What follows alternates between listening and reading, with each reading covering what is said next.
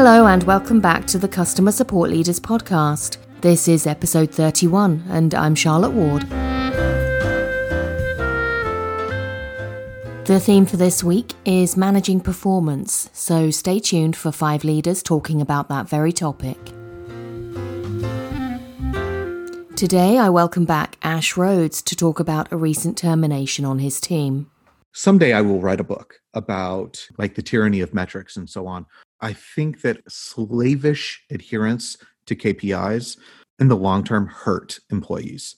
I think that there is a more empathetic way to manage employees that help the company, help the employees, and help the, the customers. If you are not focused entirely on just hitting numbers, the employees are happy and the customers are super happy and it just it works better. That said sometimes i also have to have these frank conversations with the employees. Translate that the ceo has needs for the department but do it in good language. That's the job in my opinion. In this case he was just not getting the the rhythm down. Like he wasn't communicating well with our customers and they just there was just something about the vibe. No matter how much i would like workshop his tone and everything he like his csat ratings were just not there. His productivity was just not there. No matter how much i worked with him and i worked with him so much none of his numbers were coming coming up. And when numbers are a thing with the boss it has to be a thing. And and honestly when even if i'm not a numbers person he is still like an anchor around the neck of the entire rest of the department. And there comes a point where mm-hmm. like even me not as a numbers person would still be like dude you are dragging down the rest of the department. And so i would still be having these conversations with him. And we did. We had conversations every single one on one about like, okay, this is how you fix it. But if you don't fix it, we're going to have to have these more serious conversations. So, what's your cadence for one on ones in that scenario, particularly when there is an issue to be managed? Do you maintain a regular cadence that is just same old, same old, regardless of the situation for all of your team? Do you up that? Do you get other eyes on? What? How does that work? How do you manage things once before performance becomes an issue?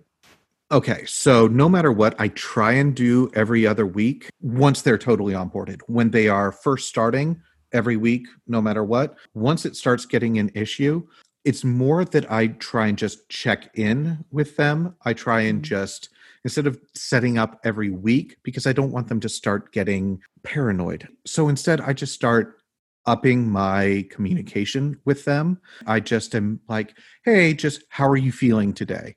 I start upping the touches so that it is not all negative. It is also a lot of positivity.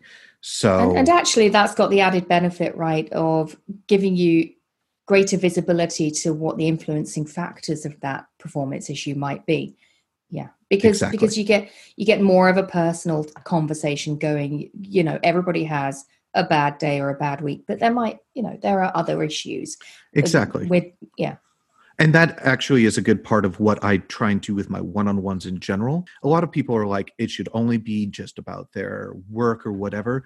I try and have it be a very holistic, I don't want to be their shrink, but if they are, I don't know, if their house is flooded or something like that, I need to know what is going on so that like I'm not sitting there piling on because if their house is flooded, I don't give a shit about their numbers. I care about their house flooding. I want to give them some time unasked for time off to go deal with their personal life. I would rather jump into the queue and do their tickets for them than have them be knee deep in water trying to hammer out tickets because they think they can't take time off.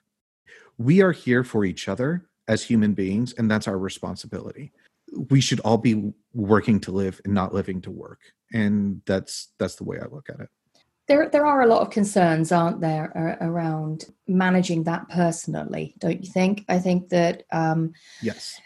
i mean not least the fact that every individual that you interact with in the workplace is different and has their own boundaries how much they want to disclose what they want to talk about you know it's every conversation where you're attempting to make a connection with someone you work with is kind of a high wire act isn't it you're you, you're figuring it out though step by step there is no question about that and i try and let them dictate what they want that relationship to be by all means. I will never force anybody during these one on ones and like, what's going on? How can I help you? I don't say what's going on in your personal life, just what's going on. I let them interpret that as being what's going on in the queue, what's going on with your computer, what's going on in your house. If they're trying to tell me about like this infection on their foot, whoa, I don't need to know. but I want to be available to them to help as much as is appropriate. Right. And yes, I will I will draw that line because I don't want to know about their feet fungus, but stop trying to hold back a laugh you're distracting me.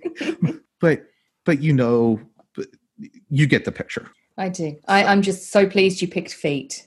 You're welcome. Excellent. That's it for today. Go to customersupportleaders.com forward slash 31 for the show notes, and I'll see you next time.